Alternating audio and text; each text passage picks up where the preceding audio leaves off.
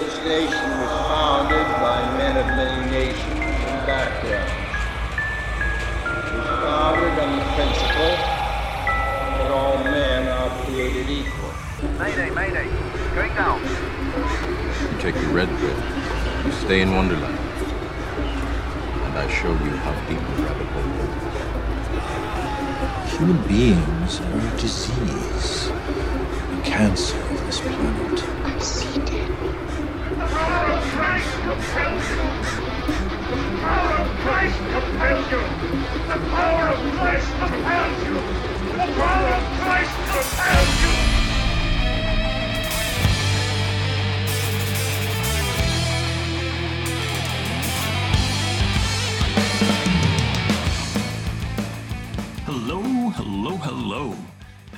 Welcome back to the Swerve Podcast. Welcome, welcome for another week Welcome. of uh, shenanigans. Dragon is off in space right now. Oh That's yeah, fun. I was in San San Francisco last time. Now I'm in space. What up? It's Get good. on my level, you guys. uh, I just gotta figure out how to rename myself. well, that's all right. So, for those of you who are first time listeners and are new to the Swerve podcast, we are three random guys on a mission to understand everything in the universe, one obscure topic at a time. Every week, we decide on a topic, we research it. Um, usually, it's something we don't really know anything about, and then we discuss it on the fly during the podcast. Yeah. We do also take requests, so if any of our fans want to hear something or want, are interested in something but don't know much about it, you can definitely propose that through any of our socials, and then we'll usually throw it up and film it within the next or record within the next week or so. And I will And if you- say, every and if you- Patreon that we have that has requested a topic, we've done their topic. Shit. Yes, I was just gonna. yes. I was just gonna say, if you really want your topic to get done, donate to us, motherfuckers. no, that's that that is that is wise. We have it. We do have a secondary component in addition to our topic discussions. Maybe we should uh, blast into that for a minute.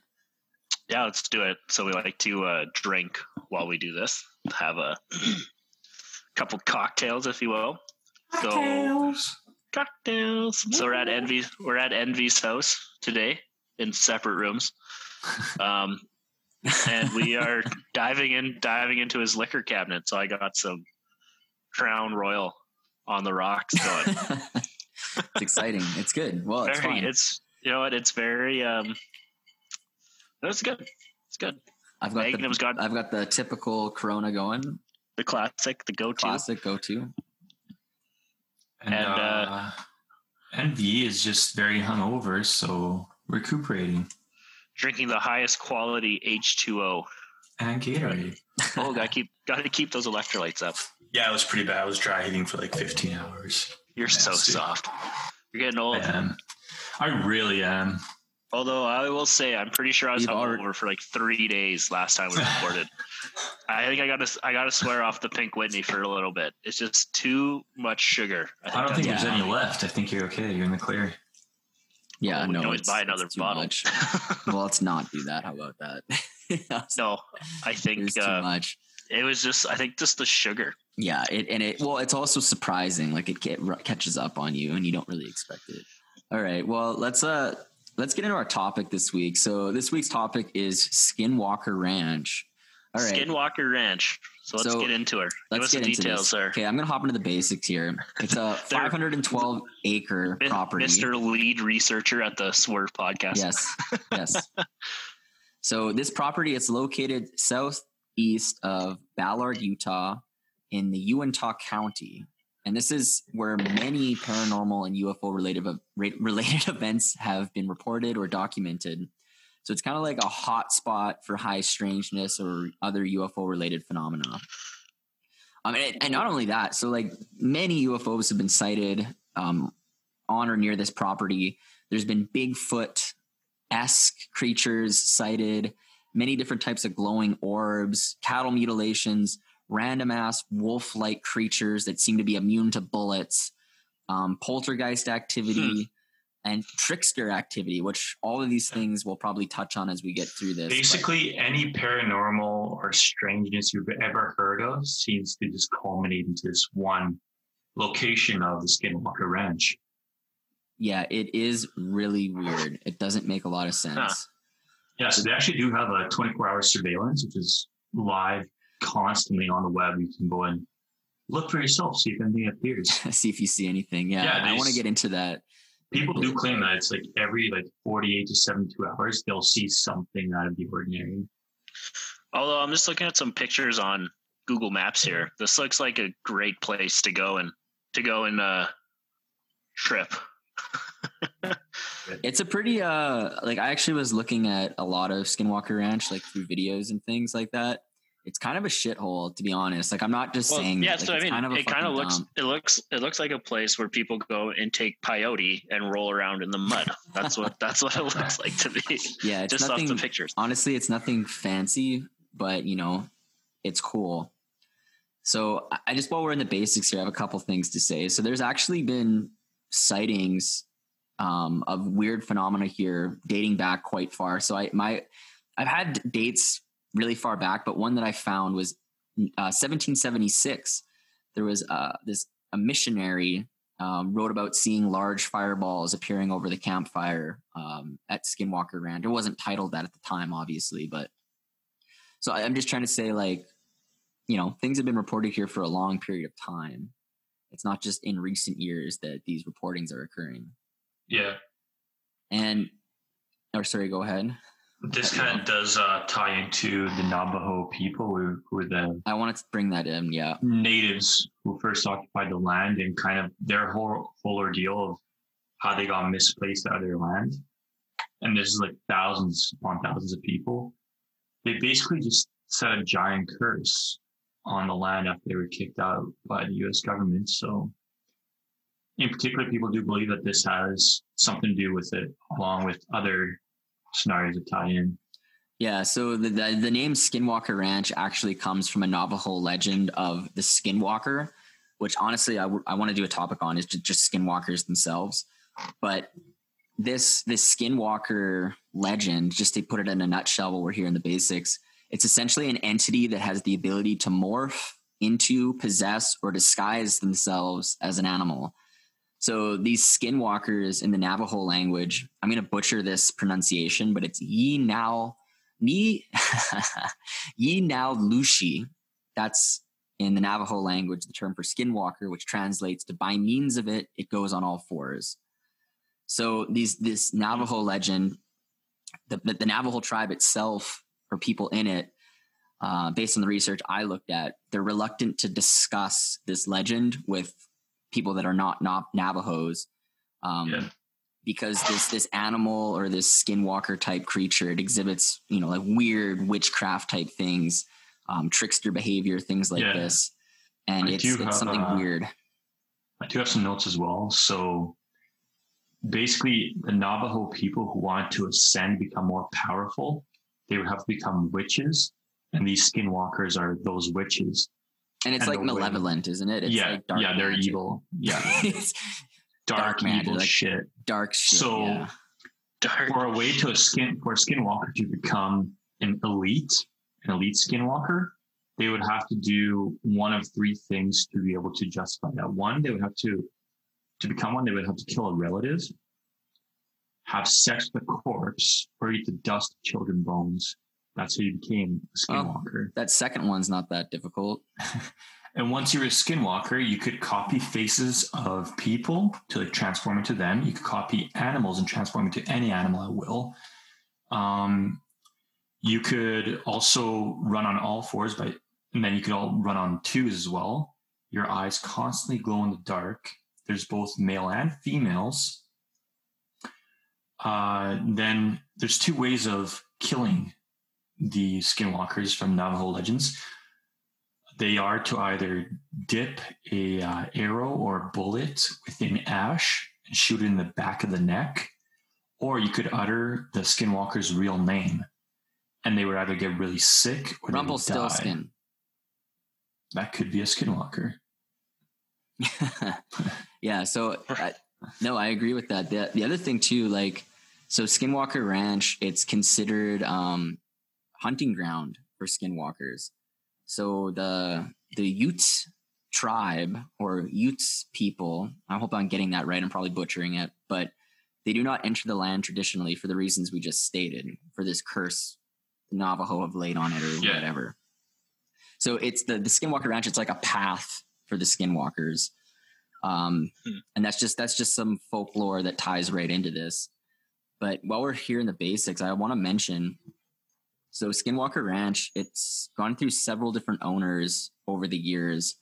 Um, one of the most notable owners that I will be talking about a lot about um, is Robert Bigelow. He's a billionaire who actually purchased the ranch uh, in 1996 for 200,000 in order to investigate these claims because he's kind of like a UFO enthusiast, you know, that has deep pockets so he could fund different things. Um, he actually like set set up a research organization, which I'm going to get into later, and they conducted a fuckload of experiments there for two decades.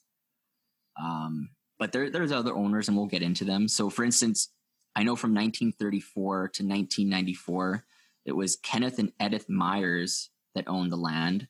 Yeah, they sold so- it to. Well, I just want to get into this next.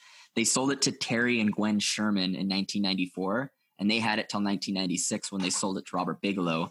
And at least in my research, a lot of the strange shit happened when Terry and Gwen Sherman owned it, and Yeah. I'll get into a fuck So- of that. Kenneth and Edith Meyers, the f- first couple who owned it, they held it for over 50 years. And Yeah. in that time, they had actually never slept at the ranch. They would have workers What? who would work there. They would have people take care of the land, but no one ever actually spent the night at the Skinwalker Ranch there Oh, so they missed in out. In those 50 years. They missed And then, out. yes, Terry and Gwen Sherman, who took over after that, they were only there for about a year and a half in total. Yep, they got the fuck out. And as soon as they moved in, they started experiencing paranormal activity, just experiencing UFOs, and they were just like like poltergeists, and they freaked the fuck out and they got out of there. Yeah, And that's when Robert Bigelow bought it, and he was already into that fringe science, so to speak, like yeah, He learning owned, like, about his- it and trying to, He owned his own aerospace company yeah. or yeah, enterprise. Yeah, Or, I got a whole thing on him in a second, but Yeah, and then uh, in 2016, it was most recently sold to Brandon Fugal, who bought it through a company called Adamantium Holdings. adamantium. Adamantium, sorry. So if you guys are, have ever seen uh, X Men or Wolverine, hey, Adamantium. adamantium bones and claws. Yeah, so he's uh, mogul. Well, a, can I uh, can I add to that quick? yeah, So Adamantium Holdings was actually uh, initially it was a shell corporation with an Mhm. unknown origin. So Brandon Fugal, um, in 20, well, 2016 until 2020 in March, no one knew who actually owned it. He, he kept his identity secret. Um, but in March 2020, he released his identity um, Yeah. in an interview. So he did uh, also like he blocked the entire perimeter. He set up security car- Yep. cameras, guards, like 24 7 guards. barbed wire and shit. barbed wire, yeah, like signs prohibiting people from going in there. And then, yeah, he eventually just released his identity. But it, it's pretty cool. And, and there is a show on the Skinwalker Ranch where Brandon Fugal is actually part of it. He appears in uh, several episodes. So that's something cool you could check out. Yeah. Okay, so that's kind of the basics of what Skinwalker Ranch is that I have. I want to get in first. I want to talk about Robert Bigelow and NIDS because I think that sets up before we get in like obviously we have a fuckload of case studies we can get into, but I kind of want to set up like the research and shit because there was a lot of funding that went into this and to me that leads the fact that money was put into this it lends credence to that these things actually happened because there was so much money involved Well, it was also believed that the land is extremely rich in oil, that it was like th- there's tons of uh, fossil remains found in dinosaur bones. And then Really? they actually, yeah, they actually had people go out and look into the soil, and it's extremely rich in rich in oil. So in oil? yeah, Uh oh. huh that's news to me i never saw any of that nor did i see any plans for drilling or anything they have not drilled. No, no one has drilled on it yet. But the Build- samples, build the core pipeline. samples they took, it from those core samples determined that it was extremely rich in Who oil. took the core samples? I I don't have the name. Okay. Um. Okay, well, that's interesting So, because that that adds um, some skepticism to things. I never found any of that, but that's interesting. So this Robert Bigelow guy, I just want to say a little bit about him and the comp- or the organization he founded. So he he's 75 as of today. He's born 1945 and he owns what he got rich from. He's a billionaire. He owned a hotel chain called Budget Suites of America. Um, and that's kind of like what- America. yeah, what got him started. But he also is the founder of Bigelow Aerospace, which is, well, actually, you know what? Due to COVID, I think it's shut down as for now. But but it was doing some shit. It was doing some stuff, and he's been quoted as saying that he's absolutely convinced that there is extraterrestrial visitors to Earth. So he's very interested in this UFO angle. That's why I'm out of this world right now. My background. Hey, perfect. Way There you go. relevant. It is relevant. And so this this Bigelow guy, he does a bunch of space stuff. I'm just going to call it like that. So he had plans to spend 500 million dollars developing a commercial space station. And he had this thing it's called the Beam module. It was an experimental expandable space station that was actually launched to the International Space Station on April 8th, 2016 on a SpaceX cargo resupply mission. So going back to our SpaceX episode, so they Mhm. actually launched they launched this thing, and it's like an inflatable room, you could say, and it like docks to the space station, and it gives you know people can use it for whatever the fuck they want to use it for. That's pretty fucking cool. But that was kind of his plan. He wanted to make turn this inflatable thing into like a space hotel by 2022. And that was like a 2.3 billion dollar project. Yeah, 2022. Um, Must be nice just to be like, yeah, I just want to do this. This is just like a hobby of mine. Yeah. Here's 500. exactly. 500 mil. They'll get us started. They'll get us off the ground. Yeah. So Sick. Yeah, but the thing is, uh, you know, in March 2020, like partly due to COVID, Bigelow Aerospace they they actually like let go of all their staff, which was 68 people. So they're not actually. I don't think they're actually doing anything right now. but they did do these things, and that kind of was the goal. But I don't think it happened. But I have one thing that's interesting. Um, okay, so there's this senator. I, this, I'm go, I'm kind of going all over the place right now, but okay. we're talking about Robert Bigelow, and I'm just trying to paint the picture that he's interested in space and he's interested in UFOs. And one thing about the UFOs, there was this senator. His name's Harry Reid, and reportedly, Bigelow urged Harry Reid, and I think they had some kind of personal connection, to set up the Advanced Aviation Threat Identification Program, also known as ATIP, which we've talked a little bit about on this podcast already. So ATIP was a government funded program that ran from 2007 to 2012 and it received it had 22 million dollars in government funding to study UFOs. So remember we were talking about Project Blue Book back in episode 5. We were ta- that was a government program but that was more in the 1950s 60s type deal. Yeah. Yep. ATIP is a program more recent from 2007 to 2012. And Bigelow was involved in getting that started. Well, with Interesting. billions, how could you not? Int- I don't even think he I don't even think he funded it though. I think he urged that senator to get the program going. oh, just out of interest? yeah. I don't hmm. think any of Bigelow's funding went to it. At at least on my research, I'm you know I don't actually know, but that's something I found. But more interesting than that, so that just goes to show his interest, correct, in the UFO Yes. phenomenon.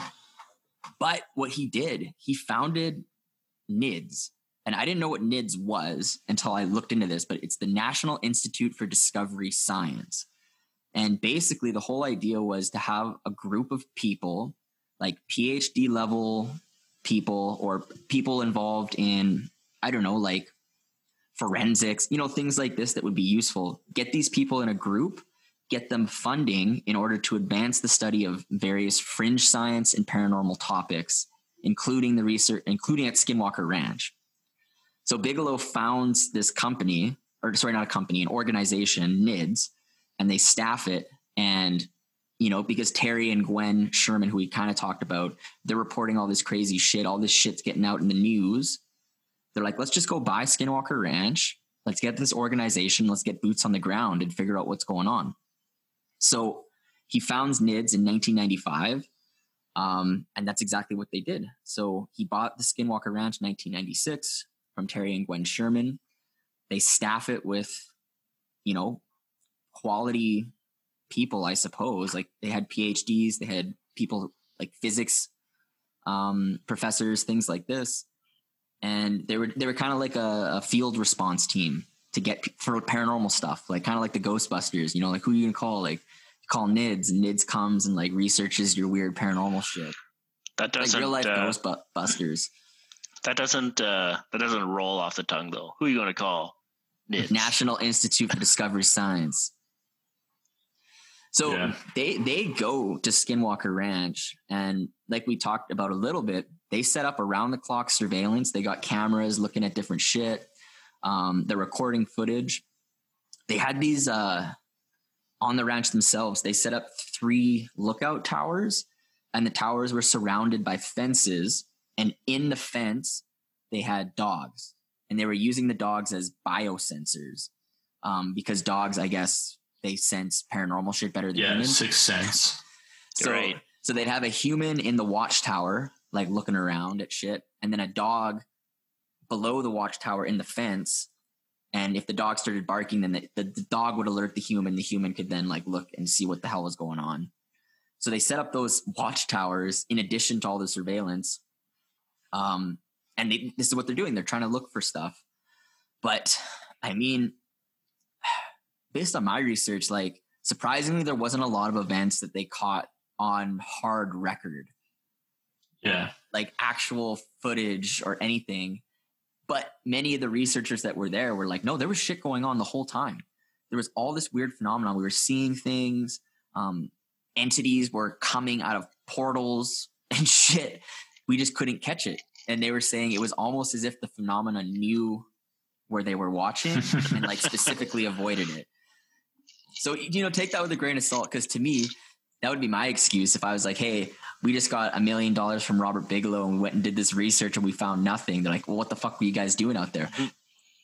No, it was happening the whole time. Orgies. It was just right off the camera. They just they just snuck around it. They just they knew where they we kept the drugs. We couldn't we couldn't do the research. It's a million dollars on fuck drugs. Um, but I just have one last note before I get off this tangent on the NIDS Robert Bigelow stuff. There's one of the main guys uh, that was a part of NIDS. His name was Dr. Eric Davis. He was a physicist. He worked for NIDS at Skinwalker Ranch. And this was just an interesting case study. He said he literally saw, or he reported about people seeing this portal, like a circle of light at Skinwalker Ranch appear. And then out of that circle, like an entity was like pulling itself out of the circle, like with its hands, gets out, falls, lands on the ground. It doesn't have a neck, but it's like a humanoid structure. So, you know, it has like arms and legs, Yeah. runs off into the forest. So they were thinking like Skinwalker Ranch is tied to some interdimensional type shit or something. I do have a quote here from John Alexander that kind of relates to your points there. Okay, who's John Alexander? So he's one of the researchers who was at the Skinwalker Ranch. He was involved probably with the was he NIDS? NIDS. Yeah, he was in NIDS. So he says something else is in control. And if it wants you to find out, it may allow that. But if it doesn't, this thing keeps morphing and changing into, you know, new shapes and forms. We had cameras there and things had just happened off camera, sometimes in front of the camera, but you wouldn't see them. Yeah, see that's the that's the that's the common thing that I also found. Um there actually, you know what I did I I can't say that I didn't see there was some video evidence that I was looking at that was actually genuinely fucking creepy as fuck. So for instance, the one that I'm referring to, uh it was just like a, a shot of the field and there's like this like black ghost building that just appears out of nowhere. Like it just comes in, forms, and then disappears. And that was like just like I mean, you know, they were there for 20 years and they didn't find a lot, but that was one of the craziest ones that I saw. Um, it was just like a building came out of nowhere in the footage, at least, and then disappeared. It was, it was really creepy. Yeah, there's a, a lot of stuff on uh, on history now because one of the things that Bidwell did was he he approached uh, the History Channel. He's like, "How do I proceed now? You know, I've had people in there. They've tried to research this. We didn't get very far. What do we do next?" And then basically, the people who made like Ancient Aliens, Tesla Secrets, they ended up giving some some advice and actually went in there and filmed stuff on their own as well. Yeah, I mean, the thing is though, it's still there's not a lot of hard evidence. Um, even with those, sh- like I was, I actually watched the documentary on it, and I was very underwhelmed by the end of it because Mhm. we're talking they were there for two decades, and like that's there's not that much. A ton of um, anecdotal evidence, a ton of oh yeah we saw this, but nothing hard. And here at the Swerve Podcast, we like it hard. So uh, that's kind of what I ha- I just wanted to bring up Nids because I think it's and Robert Bigelow because I think it's very important to the story and what they were doing. Um, we can come back to this if we need to, but I wanted to get into some of the weird shit as well. Let's do it. So I I have a bunch of fucking shit on Terry and Gwen Sherman and their experiences. So like we were saying, they owned it from 1994 to 1996. Um, they lived there with a teenage son and their 10 year old daughter at the time. Um, I think this is 1996. They got the land at a really good price. Um, and they noticed that like, and I mean, you know, they got a good price. And like, hey, we're gonna come here, we're gonna herd our fucking cattle, and we'll make a good living. Things like this. But there was some weird things already when they got there. So, for instance, the homestead, when they go into the home, they notice there's like a fuckload of deadbolts on the doors and the windows, which was hmm. weird. Like they're like, we re- like you really need to keep something out, kind of deal.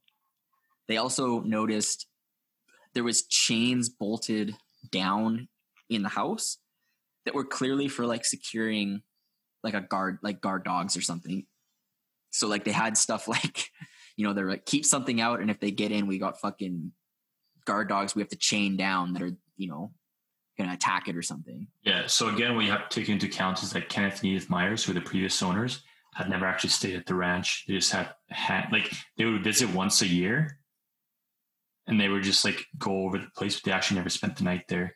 So those things there that could be from previous owners as well.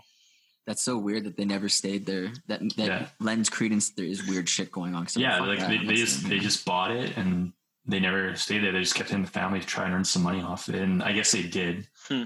But so here's another interesting thing. So Terry and Gwen Sherman, they were told not to dig on the land without approval of the former former owners as well. That's kind of a weird stipulation, isn't it? But maybe it's not. Maybe maybe it's because they knew there was oil there, and they're like, "We don't want you to find the oil." like you were saying. So maybe maybe it's just a practical thing too. Who knows? But that was some interesting things just to start off what was going on.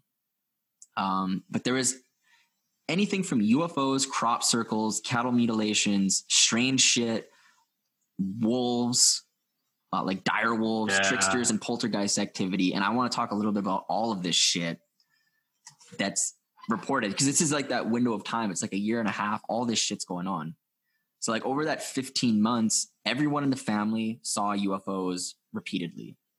Yeah. Um, They they were quoted in saying they almost saw it nightly, like every single night. They saw some sort of lights or saucer or weird shit. Yeah, it's- they were like, entity. Yeah, reportedly like a small box-like craft with white lights, Mhm. um, forty foot long objects. Even they even reported seeing ships the size of football fields on occasion. So like they're seeing a mix of unidentified flying objects on this property. Um, they saw a lot of crafts emerge out of orange circles that appeared like doorways or like a gateway. Um, that kind of ties into that NIDS story I was talking about with that thing that jumped out and ran away or whatever the fuck he's saying. um, allegedly, uh, I found they had two of the sightings they did catch on video, but I could not find the videos, surprisingly. Couldn't find them anywhere. But I did find that they had video evidence themselves. Um, sometimes the crafts would appear like headlights or like a red glowing thing that was like 50 feet above the trees. So they knew it wasn't, you know, like a car on the road or something because it was like literally above the trees, just like floating. And the other thing too, they could be like super, super bright. So like they could be as bright as daylight. So you'd be like looking at the mountain where one of these crafts was, and it would literally look like the sun was shining on the mountain. It would be like daylight. So very, very bright entities, which is weird. The other thing with the UFOs uh, that the Shermans were talking about, they seem to occur during storms or like cloudy days or after a new moon. Those were like the factors when they appeared, which is I, I don't know does I don't know why that's the case, but that's that's what I found. Um, Yeah, there. Like, did you read about that one? Uh, like super wolf sighting they had. oh, I have a whole thing on that. Okay. Yeah, I'll just I'll just pop off this UFO shit quick, and we can talk about that one next. Sure. So, one time, this is a case study from the Shermans. Terry and his son, they saw a craft and it hid on the other side of the mountain on the ranch. So they kind of snuck up on it and it, it didn't know they were there. So they snuck up on it. Sees them finally. They wave at it and allegedly it blinked its lights three times, kind of as if to show that it did see them waving, like kind of like, oh, there you are, and then vanished. So there was like a communication between the two, at least in that one instance. Um, but I mean, they don't really know what it is. They say like these could be gateways to another place because Terry reported one time it was night, it's dark. He sees one of these circles in the in the sky, like one of these portals, Yeah. and it just looked like blue sky through the portal. So like it was like as if he was looking through something to another location. Different dimension. Yeah. Yeah. Um one of the other weird things that I found, again, this is the Shermans we're talking about here. There's blue orbs they would see. And the blue orbs made people very, very frightened, just innately. If a blue orb was nearby, you just you just felt dread. And they don't know why that is, but they did recognize that the dogs weren't scared of them. It was just like affecting the humans. So one day the dogs chase after these blue orbs. They go off into the night and they hear yelping and the dogs were never seen again. It was as if they were vaporized by the orbs. So I I, I mean I just The have a quick- dogs were vaporized. yeah. Yeah. So that's like kind of like the paranormal stuff of the ranch, and Well, that's the UFO shit. yeah, it's Yeah. been like Right. it's absolutely crazy. So like it, we talked about it on um, Project Blue Book how there was some floating lights, and there would be like three lights, and they were just all separate. And this is something that was seen there almost constantly by by the sh- yeah. Yeah. So like, but not only like they've also seen uh humanoids, like Oh, yeah, gray Yep. humanoids who have touched down, like been at the like outskirts of the fencing or the forest, like staring at them. And then they this is most notably tied into the White Walkers and the Grey Walkers. So if you're unfamiliar with those, the right the White Walkers are said to be the actual aliens. They are the otherworldly super advanced civilization. And the Grey Walkers, which is the typical alien we see, like gray, skinny, fucking lanky thing, are just actually robots being controlled by the White Walkers. It's just You Does don't know have anything the- to do with Game of Thrones? That's what I was No. saying. If you don't know what the White Walk- Walkers are, go watch Game of Thrones. No, I mean this is this is something that was actually brought up a lot during the Skinwalker Ranch because they kept seeing them there, and then at, at one point in time they saw a White Walker, and he was controlling the Grey Walkers. He was trying So- to kill Jon Snow. That was the premise. That's where George R. R. Martin got his fucking Hey, you never know. Like, from. he might have. He said the White Walkers, Jon Snow. Winter is coming. Yeah, exactly. yeah, it's pretty crazy. Like there is uh, several instances where things get disappeared. They've seen beams shoot out of ships down to like the floor, and then animals are just gone. There's animals that are being cut in half by supposed beams. So, oh, for sure. I there's um to talk a little bit about this is like Terry and Gwen's account that I have. So with the cattle mutilations in that 15 months that they lived there, seven 18 cows, months. 18 months. Well, that's the thing. I guess the, 1994 to 1996. Whenever I don't actually know the full dates, but in that yeah, it was time, 18 full months, but yeah, in that time, seven cows disappeared. Four of them were never found, and three were partially mutilated. And some of them had like these peculiar holes in their eyes. Um, one of the counts, it, there was no evidence of footprints or predators or tire tracks in any time these went missing. Like there's no, they're just kind of gone. And there's Yeah. usually a strange chemical or odor that lingers after this event. Um, one instance, they were tracking a cow's hoof prints in the snow, right? It's the snow. You just follow the fucking prints. And then they just vanished in the snow as if it was lifted away. yeah. And in the nearby trees, the treetops were cut off as if something flew through them. So you tell me. One other what say you? so one other thing, we're just talking about the cattle and, and Terry. So Terry had they had bulls. They had four bulls on the ranch, and they were in a corral type deal, like you would keep bulls. One day they noticed, and they're prized possessions, right? Like this is, you know, your bulls are your fucking shit. You need your bulls. Mhm. People pay a lot of money for them. You don't want those to go missing. So one day they notice they're missing, and they're like, "Fuck." like you know they have all this shit going on. Cows are going missing. Ufos they're like god damn it now our bulls are gone. That's like our livelihood. And they couldn't find them. They're not in the corrals or anything.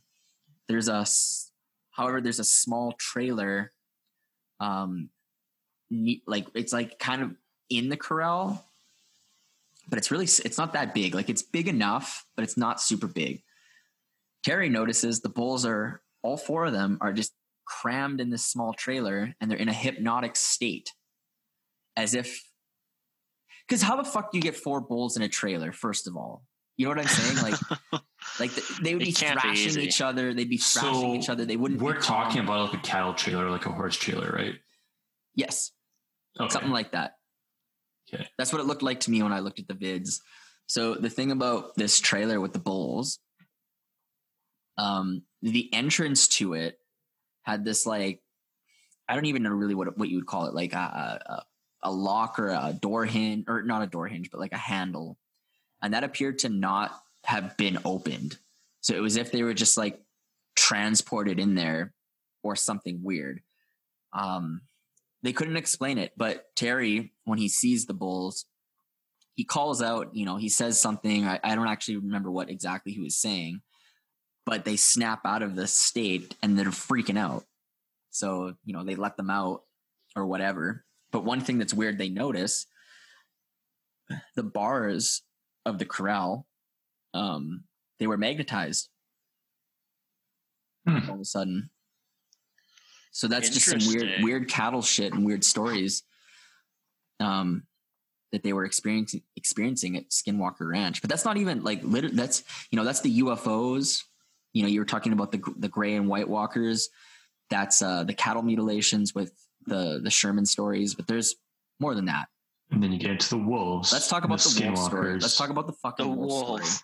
Yeah, the wolf story is it's fucking nuts. So, can I preface this? Do you want to tell it? Yeah, go for it. Go for it. Just So Flow it. here's the wolf story. So this is the first day they move in. They're literally unpacking at this point. Uh, so you have to think you're a family. You're you know you're coming to this ranch. You're starting a new life. This wolf appears, massive wolf. It's two to three times bigger than a normal wolf. It's like six feet high. It's like up to the the dude's shoulders. It just comes out from the field, walking in, very friendly, very calm walks up to Terry and his son, and it's friendly at the time, so they they they pet it. So they're physically petting it, and you know they thought maybe it was like a, a weird ass pet of one of the neighbors or something. Uh, but the wolf ends up walking away. But as it's leaving, there was a young calf point poking its nose out of the fence, and the wolf just attacks the calf. You know, it's grabbing onto its fucking face and like fucking it up. So obviously, the calf is like going wild at this. And Terry and his son, they're like, hey, we got to do something.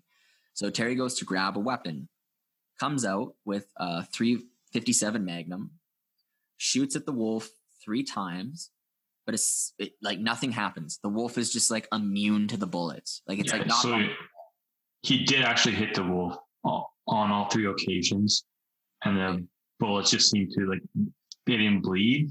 It just it hit it and nothing. yeah, As Mike mentioned, he just kind of just yeah. fell to the Nothing ground. happened. just peculiar, just nothing. So he sh- he shoots it a fourth time. Uh, still same thing. Like the wolf is not stopping. It's fucking this calf up. He grabs, goes back, grabs a shotgun, starts shooting it with that. At this point, it's it seems like the the wolf thing is stunned, but it's it seems like it's more annoyed than anything. Like it's not like seriously injured or like freaking out. It's like just annoyed. So it it it turns around and just starts walking back to the field from where it came. So they're like, "Holy shit, let's fucking track this thing." So they start tracking it for about a half an hour. Um, but when they get to a point where it sh- should be, it seemingly just vanished into thin air. They couldn't find it.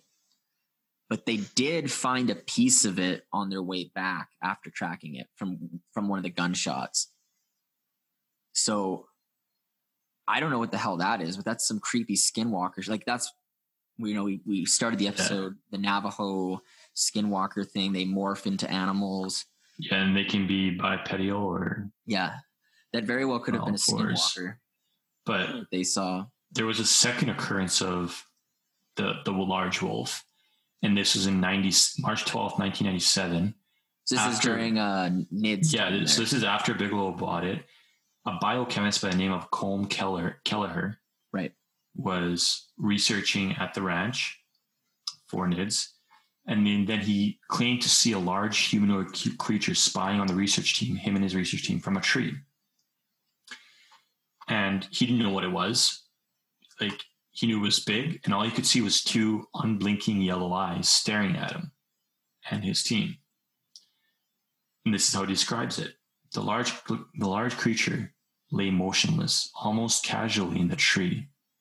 The only indication of the beast's presence was a penetrating ye- yellow light of the unblinking eyes as they stared fixedly back into the light. So he was shining a light at the in the tree, and that's all you could see was just yellow eyes. And it, for anyone who's researching skinwalkers, the main thing they say is, regardless if it's in human form or in uh, bestial form, its eyes shine like really brightly in the dark. So people you typically see this on roadways through their headlights and whatnot. But basically, Keller gets freaked out. He takes a gun and fires at the creature. Fires at the creature. So it's a hunting rifle that he shoots it with, and it disappears. And then he says this: "It it was then that I saw it, a single obvious oval track, about six inches in diameter, embedded deeply in the patch of snow. It looked unusual." A single large print in the snow with two sharp claws protruding from the rear of the mark going a couple of inches deeper.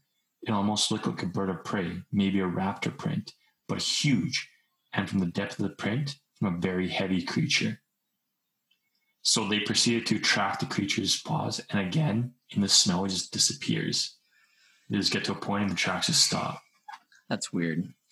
So this just came up in my mind while we're talking about this story. Why the fuck would you not take photos of that? like, how do we not have fucking photos of this? There's no photo evidence of anything No, that's there- there's like, n- there's the photo evidence that there is for things is none of what we've just talked about, which is like weird to me. Yeah, I don't know.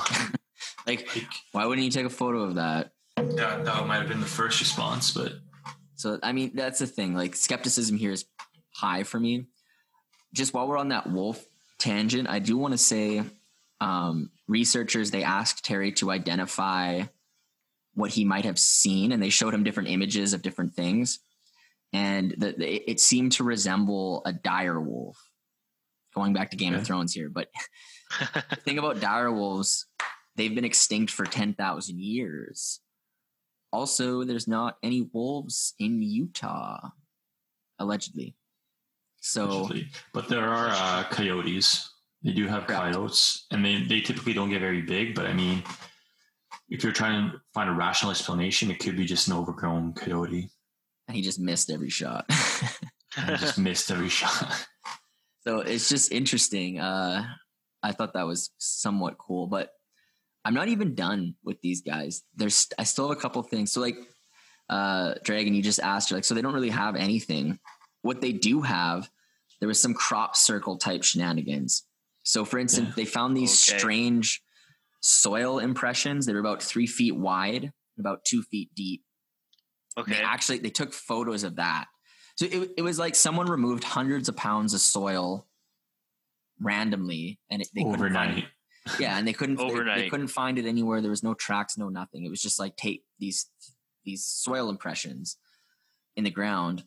Um, they took photos of those, so I did see photos of that.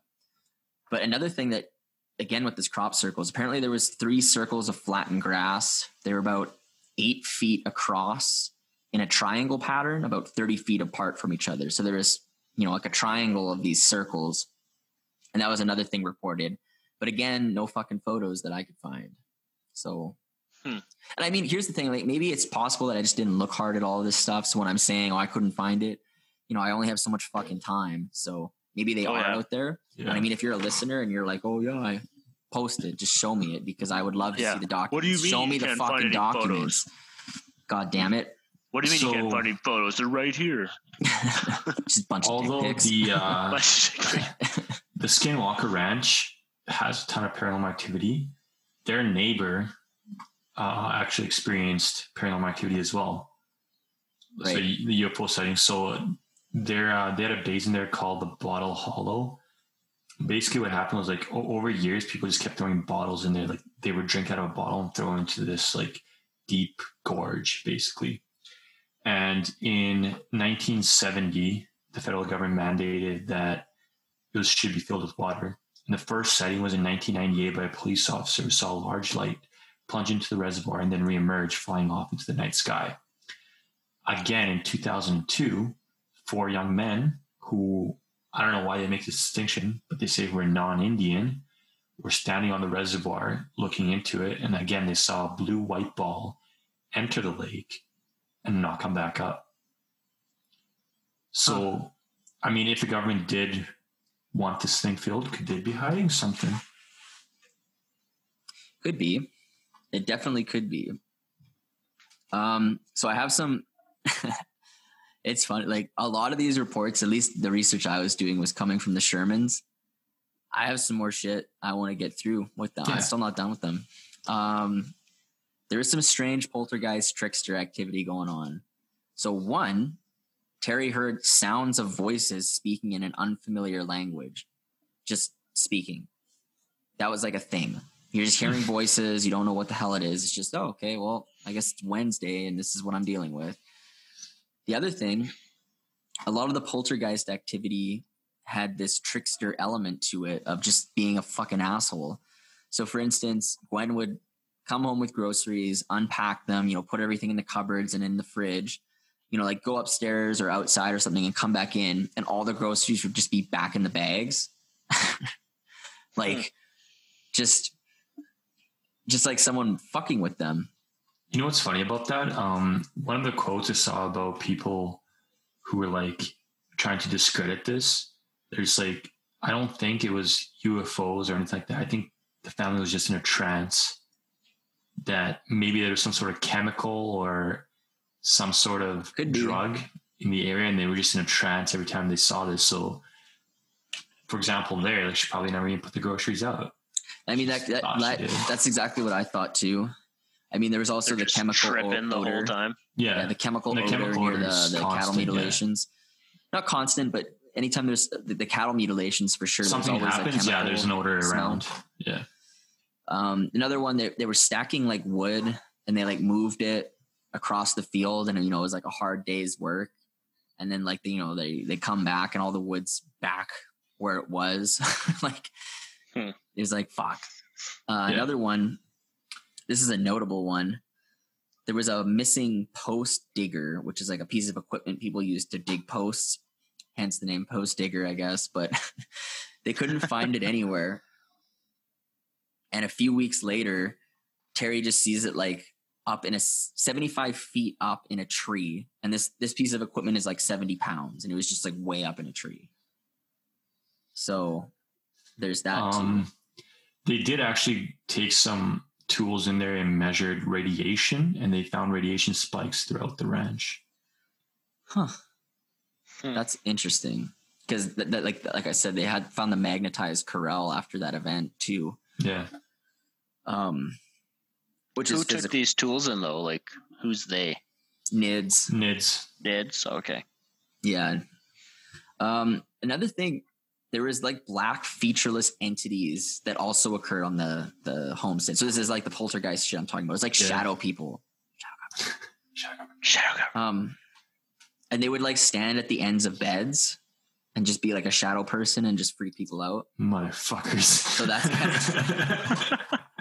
That's awesome. like that to me is the creepiest. Like, at least fucking do something. Like attack me. Don't just like you're gonna fucking stand at the foot of my bed and stare at me. You fucking creep. I accept all types of people except shadow people. Yeah, fuck shadow shadow. people. Fuck shadow people. And now we're canceled. Yeah, the shadow, the shadow people. There's shadow communities just like fuck you guys. Stop scaring everybody. How about that? Um, so there's also strange sounds from the ground, kind of like heavy, mach- like this, as loud as heavy machinery or like a, uh, a railroad. So they would just hear this type of shit on a regular occasion. Um, we already talked a little bit about the humanoids. You, you know what those are? What's that? Those are the nuclear mole diggers. That's where Russia keeps all of its fucking nuclear moles on Skinwalker Ranch. I mean, it explains the radiation. That's what that thing that the the physicist saw come out of the portal. It was just Putin. He's like, Ugh, lands on the ground. Oh fuck! I was seen. Runs into the forest. Looks like a dire wolf when he's running. Oh, yeah. Just fucking. It's just Putin's pet. He's like, it's just my dog. It's my dog. That actually explains everything. It's just Russia It's just Russia. the whole time. Russia. Yeah, I I do want to explain what maybe an explanation to what the Navajo had for this. So I did mention that they supposedly cursed the land, and what happened was when the U.S. government moved in, they basically relocated natives from up to 1,500 miles around the Utah region, all into this one patch of land, and then the government just sold that land and kicked them off off there again. And these are the Navajo people and other uh, native tribes. So it's said that the shamans of each of the tribes cursed the ground with demonics being with demonic beings that can take the form of people, say a wolf and a coyote or a crow or a human. So these are skinwalkers. And upon doing so, they might have opened up some sort of gateway or a, a separate realm to the land as well. Yeah, I mean, I. Uh, I mean, that's possible. not That's ruling possible. anything out here. Uh, so another weird thing, this, I, I don't know if this is UFO or poltergeist related, but they would see small creatures that appeared to have like a cloaking device, similar to like the Predator from the Alien movies. Grey You would, you would just that's the Grey Walkers, okay. But the other thing, there's what's called the hitchhiker phenomena. So people that, because we're talking about poltergeist activity, allegedly people that have spent time on the ranch, they continue to experience weird phenomena after leaving the ranch. Hmm. Uh, this here's one thing. So Robert Bigelow himself, he, uh, perhaps one of the reasons he sold the ranch, his wife was actually experiencing poltergeist-like phenomena at home. So that might have been one of the reasons he decided to get rid of it, among some other reasons we can get into. But the same thing also happened to Envy. You brought up this guy Colm uh, Kelleher or Colm Kelleher. Kelleher, I might yeah. get his wrong name. He was one of the main guys of NIDS, and he actually wrote a book with this guy named George Knapp, and they did a lot of research on Skinwalker Ranch. Um, and I mean, if you, if you know anything about Skinwalker Ranch, Skinwalker Ranch, these his name's very he's very famous in that area. Yeah, yeah. But the same thing happened to George Knapp's wife and his wife. They had the same poltergeist like experiences. So there's some it's the hitchhiker phenomenon they call it. So something came with them and is inflicting them with shit still. Or was. I don't know if it's still, but that's Yeah, you know, I, I was gonna suggest this sort of podcast, if we ever get the chance and money to actually go out there and see for ourselves. But if we're gonna bring shit back, like no, I don't want to. I don't want people standing at the foot of my bed staring at me. Shadow people. Just fight them. Just fight. So that that's like a lot of weird shit uh, that's going on at this ranch. Like, I do have to say, like, a lot of the stuff I was bringing up was coming from the Sherman accounts, but the NIDS people they say they see similar things. There's just not any physical evidence. But I'm going to try transition here to segue out. The new owner, this Brandon Fugal guy, whose Mhm. identity wasn't known until 2020, that he was the owner of the ranch, uh, that, that he bought it in 2016. They actually had some physical evidence themselves because he's actively researching with people. Yeah, And I saw three photographic evidence that they acquired. You could always say like these are doctored, they could be fake. I, you know, we don't know, or they could be a mistake. But they had, you know, actual photos of things that are claiming to be UFOs. So Hmm. that was one thing. Why did he want to keep it?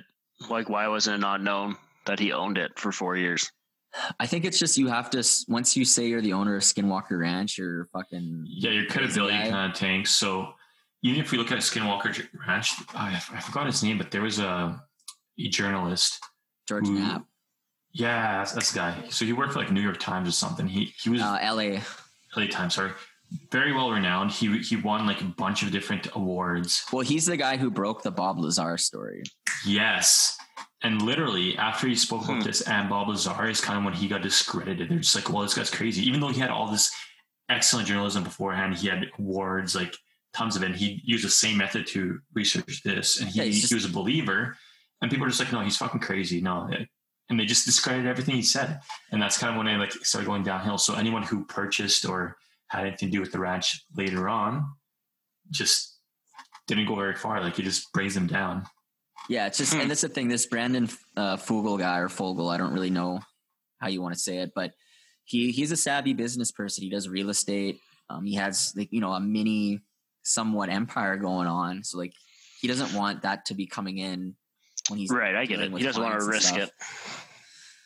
Uh, but you know, he did come out about it.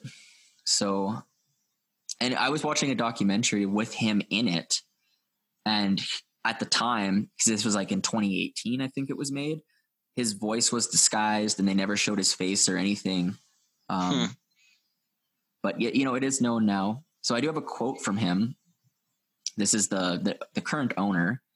He said, "quote my goal with Skinwalker Ranch is to bring together a multidisciplinary group of people for the purpose of using science and technology in order to prove that we are not alone in the universe and that there is more to our existence than meets the eye. I launched this effort as a healthy skeptic with the opinion that there was a 95% likelihood that there was nothing extraordinary going on and that there was a natural, more prosaic explanation for what had been reported and observed for decades. So he's kind. I think he's kind of just has money, and he's kind of like, "Fuck it, I just want to figure it out for myself. Fuck it, why like why not? I only live once. So- I got money. If you got, if you got the money, yeah. Mr. Fugal, after after purchasing a ranch in 2016, on June 18th, he went there with two reporters from KSL 5, uh, Andrew Adams and photographer Megan Thackeray. They, along with Mr. Fugal, went there on his uh, helicopter, and they were met at the gate by the head of security, Bryant Dragon Arnold. Shout out to our Oh. dragon. What up? So basically, as soon as they had landed and they turned on their equipment, they started getting malfunctions in their equipment. This is all brand new. Fugal had purchased Yeah. for Sounds like the Baltic There's, uh, Sea stuff anomaly. here. It's like, oh, nothing works. So they described like their GoPro. Our technology fell apart. Their GoPro was operating as a secondary camera, and then it would just it would not connect to the smartphone, or it would just like shut off. Um, Guys, we, we had it all filmed, but we didn't buy the GoPro that has Bluetooth feature. we so forgot the mics. and it wasn't just this. Forgot e- the even the even the two reporters they brought, brought along, like their cameras ceased to work or they just malfunctioned. And even after they took these this equipment off the ranch and looked at it, some of it did start working again, but some just never reco- like never recovered. It just wouldn't work. It's like broken forever. So yeah, they, they had like this occur over like several minutes and then hours upon things not working properly. So Thackeray, um, she ends up deploying her drone to see if they could capture like aerial views of the ranch itself. But upon landing, like an issue came to light. The calibration of the drone actually ended up failing while it was in air, still working. There was a too strong of a magnetic interference detected. Huh. Even though there was no metal magnets or objects nearby, and the drone itself was like plastic. So it was just crazy shit. It is And they just like had this happen with like yeah, all the cameras, all their like stuff they tried to use, and he even tried re- replacing some of the equipment and had the same occurrences happen. Huh. Hmm. So I do have this Brandon Fugal guy. When he was asked, "What do you think might be happening?" If you're a hundred, we're being hundred percent speculative. What do you think? And he said, "quote It appears that there is not just one assignable cause or origin to what is being observed and recorded on Skinwalker Ranch. My best guess is that we are dealing with multidimensional interactions and phenomena based on the evidence. That said, we cannot eliminate anything at this point. The origin and agenda remains elusive. End quote. He also said that he believed consciousness studies would probably be a major factor into uncovering what is going on. And after we talked about the Project Gateway thing, where people are entering these different focuses, these different dimensions, I thought that was kind of interesting that maybe some of this phenomena, you can't really explore it from the standpoint we are on right now. Maybe you have to Yeah. access some different way of looking at it. I will also say Brandon Fugal has never tried alcohol, cigarettes, drugs, or even tasted coffee. So take that for what you will. So he's So he could have been drugged. No, he's Mormon. he's, he's from Utah. He's He, he could have been drugged during this Utah. whole ordeal. Yeah, isn't Utah a dry state? yeah, pretty much. Well, depends, Oh, I where, you- mean- depends where you are. You can get liquor in. Well, okay, but it's legally a dry state. Supposed to be. Envy, do you have uh, more notes on any of this stuff? Uh no. So just I have just more stuff of like occurrences where equipment failed for Mr. Fugal and his teams that kept going back in there. Um Do you want to talk about it? Because I, I don't have too much. I, I have shit I can talk about, but not. That's kind of my. no, so so they had uh they basically had uh, they brought in a different drone and they were doing aerial shots again and they noticed a black figure at the edge like the edge of the screen. So they went towards it and their camera went black. Like it, it didn't record anything. But then when they brought the drone back, they hooked it up to their devices or whatever. They could actually see a shadow moving in front of the drone. So like the, the drone had gone down to eye level, like with this shadowy figure. And even though everything was black, there was like a gray, a grayish or blackish, darker, lighter tint to it that ended up moving in front of the drone itself. So they are seeing like they're they're having equipment malfunctions. Yes, and they're still, what- but they're still picking things having. up. Yeah. Because I should still- say I don't think I said this. NIDS was disbanded in 2004, I believe. So I don't even actually think I said that. So they, they were started in 1995 and they went till 2004 and they did a lot of work at Skinwalker Ranch. So another more recent one uh, that appeared on one of the history episodes. So the History Channel went in there and did their own filming, and they end up recording from across the across the field from like one fence to the other. There's a cow just laying in the field, and they're recording this, and they go frame by frame. And the, the cows are perfectly still, and then the cow starts looking up, and then even on the camera, you can see it. There's like a black saucer like thing, like that approaches the cow, is above the cow, and then just like speeds off to the left. And they have this frame by frame. So I thought that was kind of creepy, but It is really creepy. the cow noticed it before even it appeared, and then people were like, "Why is the cow looking up?" And then when they actually looked up, there was just a saucer that they hadn't noticed before. So cows are actually smart, but only multidimensionally. Only multidimensionally, yeah. I guess so. That's crazy. Um, so yeah, then yeah, Oh, go ahead. Just uh, just more instances of that. There's a cow that follows. They, they follow this cow again into the field, and it leaves the field, and he just keeps walking. And then they have these cameras panning over to follow the cow where it's walking to. And again, one of the cameras pans up, and there's just a saucer above the cow. So cow's following a fucking saucer. they caught it on video. yeah, yeah, That's kind of crazy. and it's frame by frame. So they, there's actually they, the History Channel has real footage that they do. They vouch is Yes, UFO. legit. That's Yeah. crazy. I never came across any of this. Yeah, I can. Uh, I'll My footage, some of the, this the stuff. stuff I found was very lackluster. Very lackluster. Nothing, no hard evidence here. Um, I did find though, as a fun fact, Hal Puthoff. If you remember his name, he's the guy that was a part of the remote viewing episode we did. Um, he was actually involved with NIDS, and he did research at Skinwalker Ranch. So, like, I guess if you're like, if you just like, if you're into the fringe science, you're into all the fringe science. Like, you know, he's he was one of the guys working at NIDS. Okay, let's get into some final thoughts. I guess the question is, do we believe what's been going on at the Skinwalker Ranch, or do we think there's a more realistic explanation to it all? Yeah, I guess both of those things are relevant. Do you think the phenomena there's merit to any of it? Even if there's one percent merit to it, what do we think? I can start us off. Yeah. Okay, so I think out of just a sheer amount of stories and just crazy shit that's been happening there, I think maybe if we're looking at the 1%, there could be 1% that has some sort of reality to it that could be real.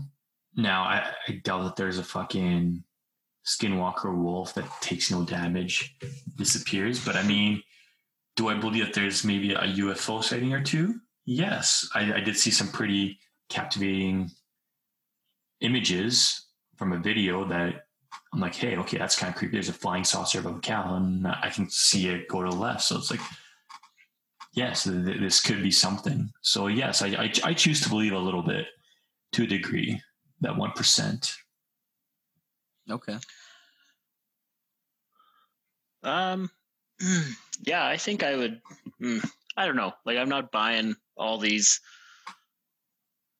It, it doesn't seem like there's a lot of concrete evidence, so it's hard to kind of get into it. But I mean, maybe you just got to look at it. Like was mentioned, was it you, Magnum? Like, you know, you got to look at things in a different perspective, maybe with this stuff. So, yeah, yeah, I guess there's probably like a one percent chance. I guess. Ooh, Nice. There we go. but go. I mean, I'm not. I'm not Okay. buying. Like, I'm not buying. Like what? I'm not buying what they're selling. You know what I mean? But I understand like the.